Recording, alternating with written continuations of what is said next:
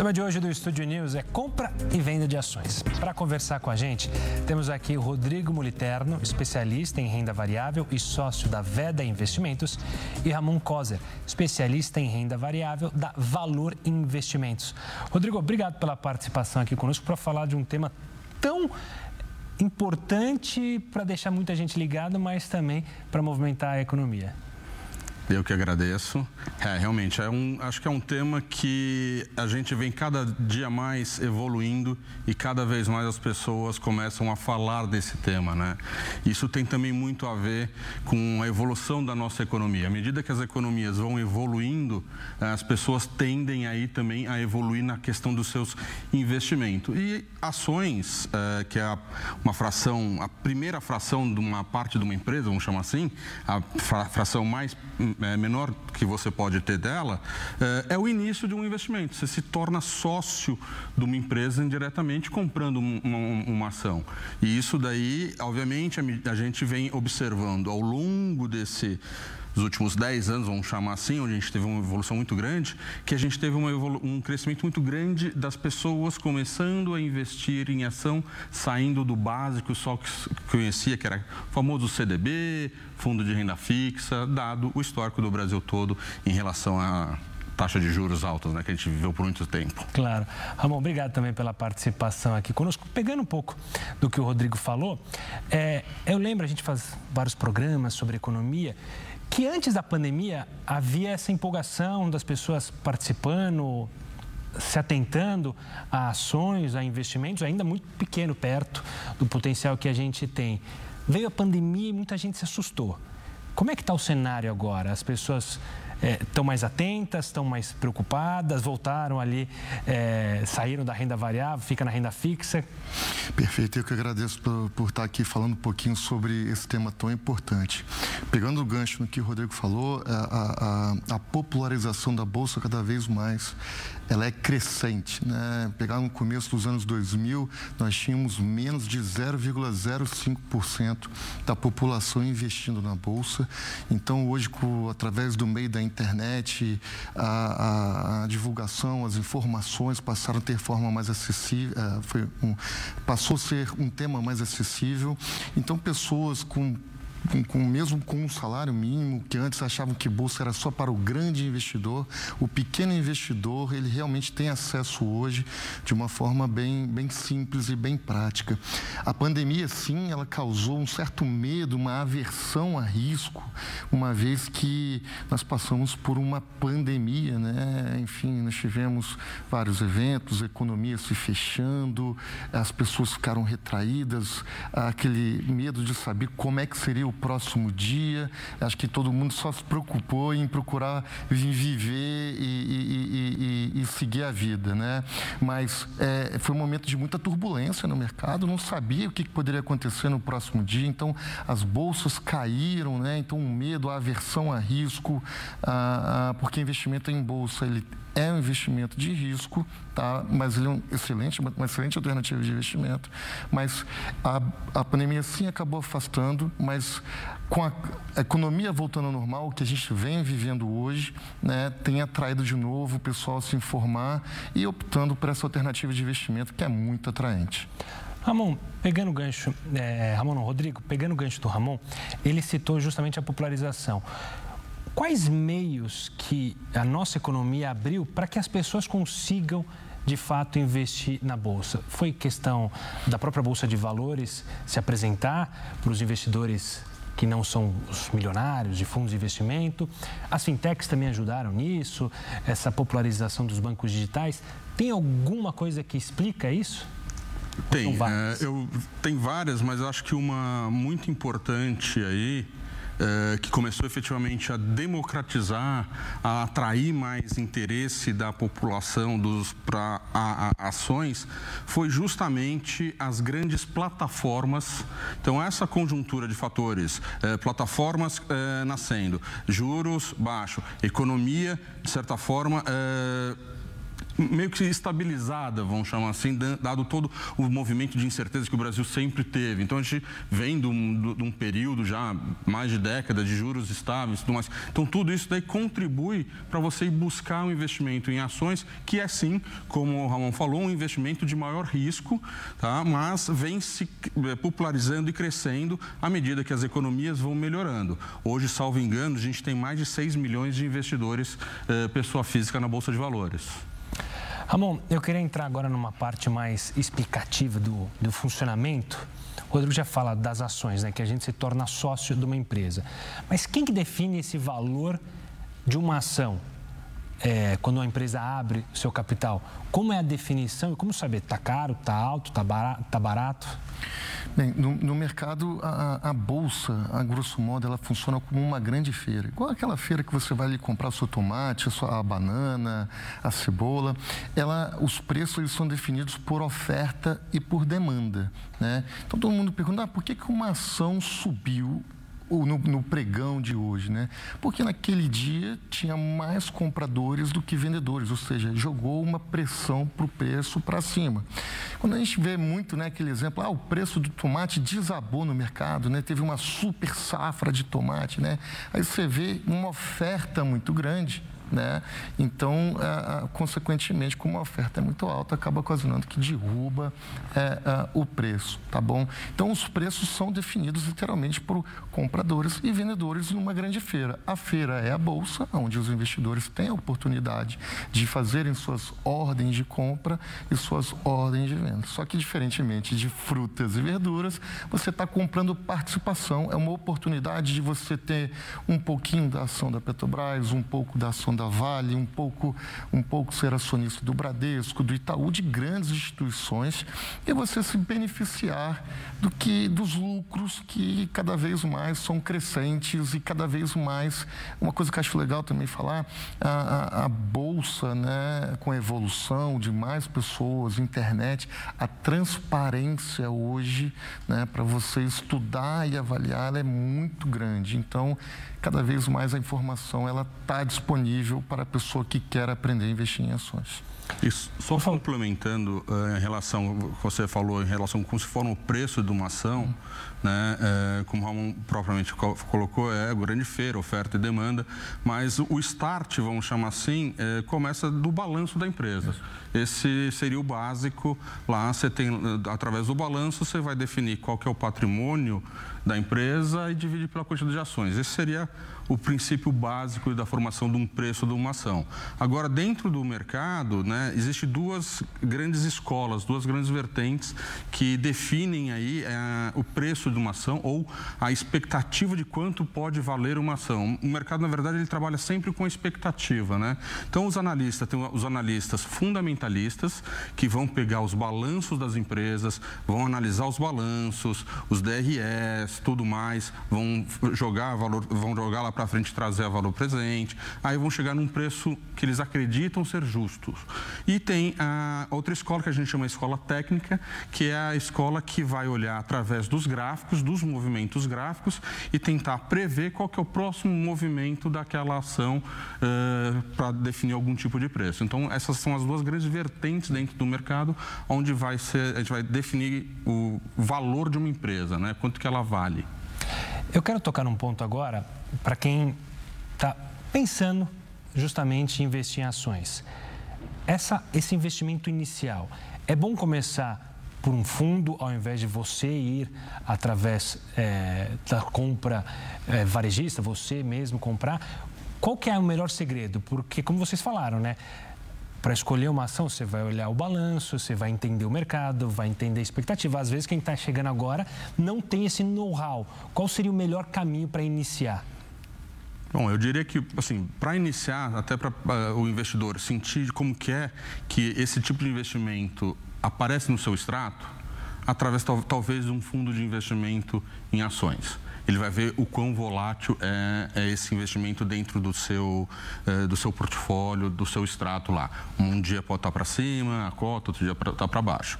Uh, entendido isso, acho que, como você comentou, é difícil falar qual ação comprar, mesmo porque a gente tem um universo bastante grande uh, e cada um tem a tua forma de analisar. Mas o investidor, uh, o, que, o que a gente costuma falar, assim, para ele se é, atualizar, ir buscar informação. Hoje em dia existem muitas casas, muitas é, fontes de informação de, de, que prestam informação de empresa, research, análises. É, ele entender aquela empresa e começar a fazer o seu investimento. Entendeu? Então, primeiro estude para depois começar a buscar efetivamente o investimento. Obviamente, ele vai encontrar várias eh, eh, na internet, YouTube, falando de ações, ou o amigo falou, comentou, eu ganhei. Eh, eu recomendo, vamos começar a estudar, entender o porquê todo o movimento dentro do, do mercado acionário ele tem uma razão de acontecer. Muita gente às vezes acha, ah, mas isso é cassino. Não longe de ser um cassino. Muito pelo contrário. Todo movimento que acontece no mercado acionário tem uma razão. Por que, que tem mais comprador, como o Ramon é, colocou? Por que naquele momento tem mais vendedor? Entendeu? Então, tudo tem toda a conjuntura, tanto, é, vamos chamar assim, o micro, né, que seria a empresa em si especificamente, e os, e, o, e os, e os efeitos também macro, né? As economias também refletem dentro do mercado de ações. Claro.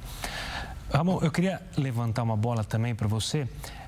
O Rodrigo falou, às vezes vem um amigo e fala sobre isso, e tem muita gente que brilha o olho e fala, pô, vou pegar aquelas minhas economias e vou colocar tudo em ações. Para quem está começando, existe algum número exato de quanto do meu patrimônio eu posso colocar? 10%, 20%, entender e aí devagar mexendo? Acho que o primeiro ponto do, do, da pessoa que quer começar a investir em ações, ela é, quando ele faz um cadastro numa plataforma, é necessário hoje em dia você realizar o seu perfil do investidor. Por mais que às vezes a pessoa queira ter uma ação, ela às vezes não está preparada, porque é um investimento de renda variável. No Brasil, a gente tem o principal concorrente, né? Nós viemos desde a criação do Plano Real, nós tivemos uma taxa de juros muito alta, que é a famosa renda fixa. Né? Hoje você tem uma oportunidade nos juros nos níveis atuais de ter ainda um, o famoso 1% que o brasileiro gosta bastante. Isso é uma concorrência muito grande, porque por que, que eu vou investir em ações se eu tenho 1% ao mês? Né? Então você, por isso que a bolsa brasileira ela não é tão atrativa, não foi, ela está começando a ser atrativa cada vez mais presente no dia a dia hoje do brasileiro, porque a taxa de juros no Brasil chegou a ser 20% ao ano. Então não fazia sentido você correr risco se você tinha uma renda garantida. Agora, com o cenário de baixa de juros, isso começou a despertar o interesse. Como é que eu vou rentabilizar o meu dinheiro? Mas dando um passo atrás, é importante o investidor entender o, o, o que, que ele está disposto. Nunca, claro, é, já, diz, já dizeria que, que nunca colocaria todas as minhas economias em renda variável, em bolsa, porque um, um, um mercado pode cair 20% e, e a pessoa precisar do dinheiro e ela ter que pagar, honrar algum compromisso. Então é sempre importante você separar aquela parcela que, cara, este valor eu não vou precisar no curto prazo. Investimento em ações é investimento de longo prazo. O investidor não pode querer é, almejar um retorno no próximo dia igual é uma renda fixa. Pegando o gancho da sua primeira pergunta, quando você falou, poxa, a pandemia afastou? Sim, porque quando a antes de estourar a pandemia, o mercado vinha numa ascendente e fez com que o mercado caísse, empresas caíssem 40%. Então, imagina um investidor lá que botou sua, sua, sua economia, né? o pequeno investidor botou os seus 10 mil reais ou mil reais que seja, e aquele valor caiu 40%. Então, isso assustou muito né, as pessoas. Então, e hoje, né, é, é, o mercado voltando, né, depois de um bom tempo numa queda, né, o mercado voltou uma ascendência e está trazendo retornos muito interessantes. Então, respondendo a sua pergunta, não, não colocaria todo o meu capital, começaria devagar, entendendo e pegando o gancho do que o Rodrigo falou, no mercado existem muitos fundos de ações, onde você tem uma equipe, os gestores, onde eles são remunerados para tentar escolher as melhores ações e tentar trazer o melhor retorno para o pequeno investidor. Então, existem vários caminhos, mas claro, o investidor pode, ele tem o direito de abrir uma conta na plataforma e comprar suas próprias ações. Vou pedir licença para ambos para chamar um rápido intervalo. A gente vai fazer essa pausa e na volta falar muito mais sobre ações, compras e vendas. Não saia daí.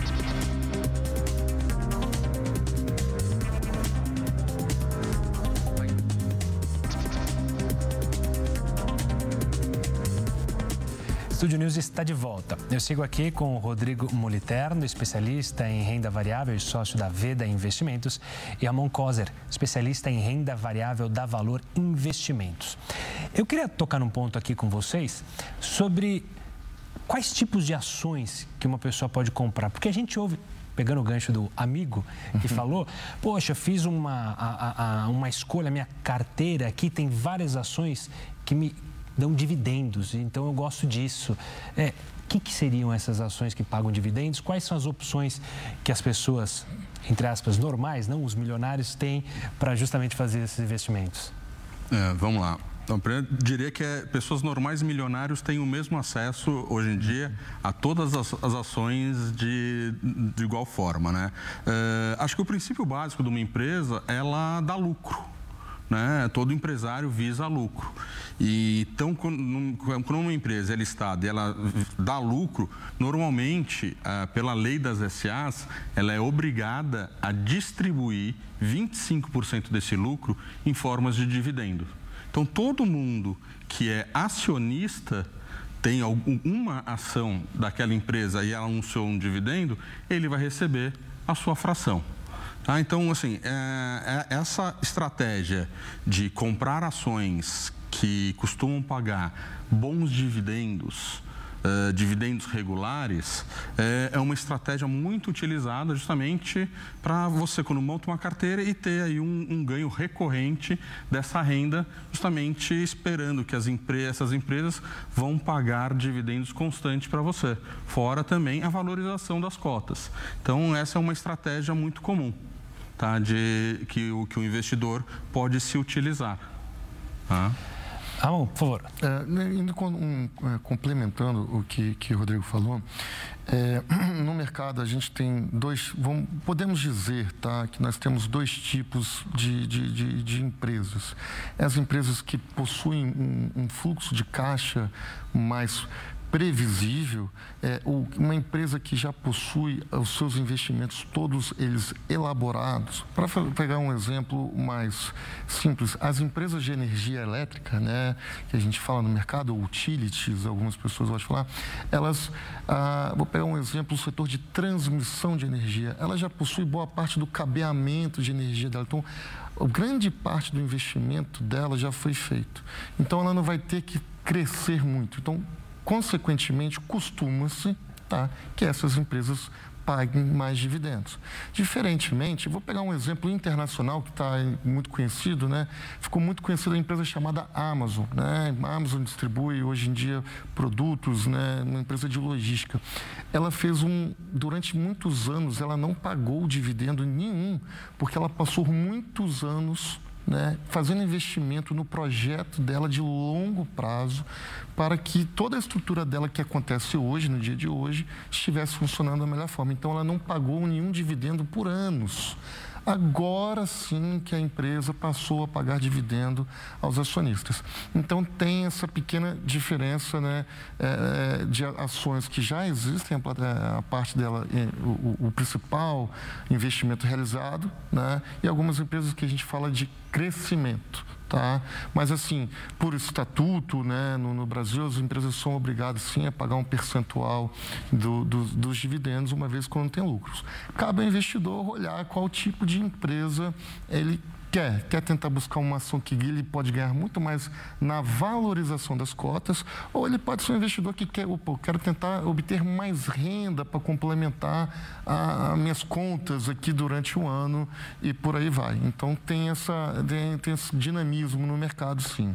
Tá? Eu queria ouvir de vocês agora é, mais uma pergunta com um alerta para quem está é, brilhando os olhos com a possibilidade de conseguir guardar um dinheiro, quer fazer valorizar. Assim como vocês falaram que popularizou o investimento em bolsas, quando se populariza, também se tem a oportunidade do ladrão, dos golpistas. Por exemplo, a Veda, a Valor, elas regem uma regra? Como é que eu posso saber se eu estou indo atrás de alguém que é sério, que está listado em algum local, em uma oficialização, ou se eu posso cair numa cilada que de repente todo aquele dinheiro que eu estou colocando num fundo ele some? Boa pergunta. Acho que assim, é, primeiro lugar, o ambiente de negociação de ações é a bolsa de valores, a B3. Então, se alguém porventura fala, não, me dá aqui o dinheiro que eu vou comprar ações e depois te garanto X% ao mês, já é um alerta. Tá? Já começa aí a acender a luz, a luz, amarela principalmente. Garantia de retorno, eh, quando a gente fala do mercado acionário, não existe. Então, todas as empresas que que trabalham com, com negociação de ações, no caso da Veira, da Valor, nós somos é, prepostos, da, no caso da XP, que é uma corretora que tem acesso uh, à B3, onde se negocia. Então, toda a transação do cliente é feita na B3 através da XP. Tá? Então, isso o cliente tem que se atentar. Ele tem que escolher uma corretora. Você tem XP, BTG, Itaú, Bradesco, Ágora, uma infinidade de corretoras que o, o investidor pode escolher, se cadastrar. Como o Raul falou, primeiramente fazer o, o teu perfil do investidor para saber qual o nível de risco. Tá? E, obviamente, desconfiar. Se está te oferecendo uma coisa muito fora da realidade, é, não é algo, algo muito bom. Então, acho que isso vale para qualquer tipo de, de negócio. Né? É, lá na Veda, a gente tem uma área é, focada realmente no mercado de ações, é, uma mesa de renda variável, onde a gente tem vários profissionais que ficam monitorando o mercado ao longo do dia, além dos relatórios, e passando essas informações e divulgando elas para os nossos clientes, para que eles tomem as decisões de comprar, vender, de montar seus portfólios. O, o Ramon, o Rodrigo tocou num ponto que essa coisa de quem aparece prometendo é, o lucro garantido no final do mês de 5, 6, 7, 10%. Tem gente que até cria contratos mostrando. É cilada, é o famoso sai fora. Com certeza, isso é o que a gente mais ouve falar nos dias atuais, é a famosa pirâmide, né? rentabilidade garantida não existe em nenhum lugar. Se o cara chega prometendo 4%, 5%, corre, porque pode ter uma certeza, rentabilidade garantida é uma coisa que não existe. Um ponto muito legal, quando o investidor for abrir, ele vai abrir a conta dele numa plataforma. Então, existe N plataformas no mercado, conforme ele falou, a Veda e a Valor são parceiros da XP. O importante é que o investidor sempre transfira o dinheiro hoje quando você vai fazer a transferência, você vai fazer uma transferência de um lugar para o seu próprio nome. Jamais transfira o dinheiro para um terceiro. Não faz sentido, não acredita. Ah, o fulano de tal falou que vai. Esquece, você manda o dinheiro da sua conta para a sua própria conta numa plataforma. Um ponto muito importante, nós, assessores de investimentos, né, credenciados, nós somos regulados pela autarquia federal, que se chama CVM, que é a Comissão de Valores Mobiliários. Né? Todos nós somos obrigados a passar uma certificação para atuar e ter o direito de exercer essa profissão. Tá? Então nós somos regulados. É, qualquer investidor ele pode pegar e pesquisar o nome da pessoa com quem está falando e saber, olha, o Ramon é está lá credenciado, paga lá a taxa dele da CVM, ele é um cara regulado. No site da XP aparece o nome de todo assessor, de toda a empresa da Valor, da Veda e de todo mundo que realmente é regulamentado. Tá bom? Isso é uma coisa muito importante. E, e, e assim, de novo, acho que é muito legal isso. É, rentabilidade garantida não existe, principalmente no mercado de renda variável. Claro. Ramon, você citou uma empresa internacional, a Amazon. Se começa, existe a possibilidade hoje de alguém aqui no Brasil, investidor já está fazendo seus investimentos ali na Petrobras, na Vale, empresas brasileiras, investir em empresas estrangeiras nos Estados Unidos isso já existe? Já há maneiras de se fazer isso? Sim, perfeitamente. Hoje, enfim, a tecnologia ela vem para ajudar e facilitar né, a, a, nossa vida. Hoje, sim, é possível através de, de corretoras. Né? Existem até corretoras que foram criadas para brasileiros investirem no exterior. Uma forma muito simples, você pode pegar o seu dinheiro, você faz uma, é, um PIX para essa corretora, ela automaticamente você faz a remessa e você também pode ter acesso ao mercado internacional via uma corretora lá fora. Porém, você pode comprar Coca-Cola, Microsoft, Microsoft é, Amazon, Google, Meta, N empresas, você pode acessar o mercado internacional. Tá? Mas é, tem a regulamentação um pouquinho mais chata, uh, tem a questão de, de, de, de você mandar o dinheiro para fora, você é taxado, você vai pagar IOF sobre transferência e tudo mais. Na Bolsa Brasileira negociam-se os BDRs, que é uma forma muito mais acessível também e muito mais simples para declaração de imposto de renda, que são os recibos destas grandes corporações que negociam na nossa Bolsa. Tá? Então você pode comprar de forma aqui na nossa bolsa as ações da, da Google, da Coca-Cola, da Microsoft, da Meta, em empresas também de uma forma muito simples. Rodrigo, o Ramon citou a questão do imposto de renda. Eu acho que essa é uma dor de cabeça que muita gente tem. Quem começa a investir em ações, na hora de declarar o imposto de renda, como é que funciona isso? Tem que ter um cuidado também especial para não comer bola e aí perder dinheiro ao invés de ganhar? Bom, é, é, realmente esse é um ponto muito importante, porque o imposto de renda no mercado de renda variável é de responsabilidade do cliente. Tá? É, diferentemente quando a gente fala renda fixa, que normalmente quando tem imposto a, a, o próprio emissor já retém, nos fundos de investimento também que já é retido na hora, na renda variável essa responsabilidade se torna do investidor. E é muito importante o investidor acompanhar e fazer a sua apuração e o recolhimento eh, de acordo Uh, com, como manda realmente a regra, mensalmente, uh, porque o fisco, ele hoje em dia, ele está tão automatizado que ele vai saber se você acabou não recolhendo. Aí, como você falou, talvez aquela operação que te deu um lucro, você pode ter uma surpresa de ter que pagar multas e tudo mais. Existe aí um, um sistema sendo desenvolvido pela Receita Federal junto com a B3, aonde é, automaticamente esse sistema, todo investidor que se cadastrar, a própria Receita e a B3 vão fazer essa, é, essa apuração. Ele está em desenvolvimento, salvo engano, entra a partir do ano que vem, começo de teste, então isso já é uma evolução muito grande. Uh, nesse interim, o, o, investidor ele pode optar ou fazer por si só, só calcular manualmente ou através de calculadoras eletrônicas disponíveis aí na internet que você lança as suas operações e ela te expurga aí teu resultado e vai falar se você precisa ou não pagar as suas DARFs. Mas o recolhimento é muito importante sim. O fisco está cada vez mais de olho na gente. Eu queria fazer uma última pergunta para ambos, está na reta final do nosso programa, sobre as perspectivas. É, a nossa bolsa, ela tende a crescer ainda mais? Novas empresas, para ela crescer, a economia precisa crescer, para novas empresas brasileiras é, operarem, é, abrirem capital, qual que é a perspectiva para vocês para os próximos anos e também olhando para o investidor? A Bolsa está chamando mais investidor, vai popularizar e democratizar ainda mais? Começando com o Ramon.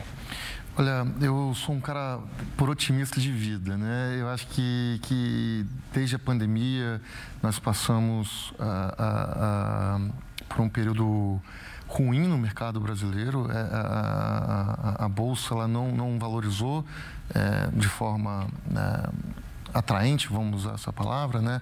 Nós tivemos a pandemia, depois nós tivemos nós tivemos um ano de eleições, ah, nós tivemos um período de alta taxa de juros que, que fez com que fosse ruim para o mercado, tá? Mas o Brasil cada vez mais é, melhorou, posso dizer que ele melhorou a transparência, tanto quanto o governo, tanto quanto empresas, Tá?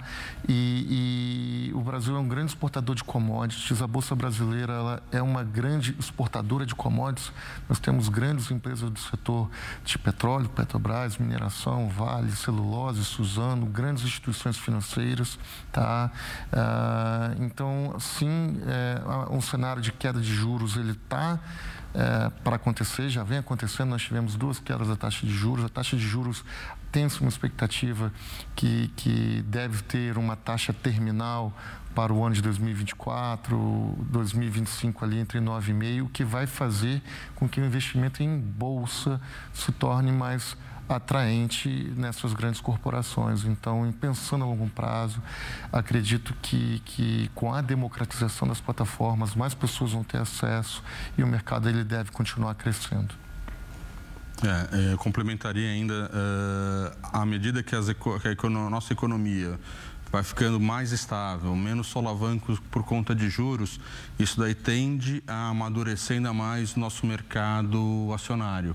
Tende também a atrair mais empresas a abrirem capital, a mais empresas estarem listadas na nossa bolsa. Hoje a gente tem uma média de 460, 470 ações que são listadas. Se a gente for olhar nos Estados Unidos, você pega o S&P, só o S&P que é um índice né, de referência, lá são 500 empresas com altíssima liquidez. Então, o, o amadurecimento da nossa economia eh, vem fazendo com que o nosso mercado acionário tenha esse desenvolvimento e cada vez mais eh, cresça. Eh, acredito que a gente está, assim, no início, tá? Como eu, também sou um entusiasta desse do, do nosso mercado. É, acho que a gente tem muito ainda, o Brasil tem muito aí a capturar é, em matéria de amadurecimento, em matéria de abertura da nossa economia e tudo isso daí acaba refletindo dentro do mercado, vamos chamar assim, acionário de renda variável. É onde as empresas acabam conseguindo se financiar, é, buscar dinheiro. Então isso tudo aí ainda a gente tem bastante aí a, buscar e capturar. Eu acredito muito ainda que a nossa bolsa está apenas no início uh, e vamos ver ainda ela negociando como talvez a bolsa de Nova York, não sei que é a maior bolsa do mundo, que negocia alguns trilhões, uhum. a gente ainda está no bilhão. Uh, mais um dia a gente chega muito próximo disso daí. Tá certo, Rodrigo, obrigado pela participação aqui para a gente conseguir entender esse mundo aí do mercado, mercado acionário. Foi um prazer recebê-lo aqui. Eu que agradeço. Ramon, também quero agradecer muito a sua presença, ajudando a gente a desvendar os mistérios aí, não ficar com medo, mas sim entender para poder fazer boas escolhas. Obrigado, Ramon. Eu que agradeço, muito obrigado. O Studio News de hoje fica por aqui. Eu conversei com o Rodrigo Moliterno, especialista em renda variável e sócio da Veda Investimentos, e o Ramon Kozer, especialista em renda variável da Valor Investimentos. Você já pode acompanhar essa entrevista lá no nosso canal no YouTube, também pelo nosso Play Plus e pelo nosso podcast. Eu espero no próximo programa. Tchau, tchau.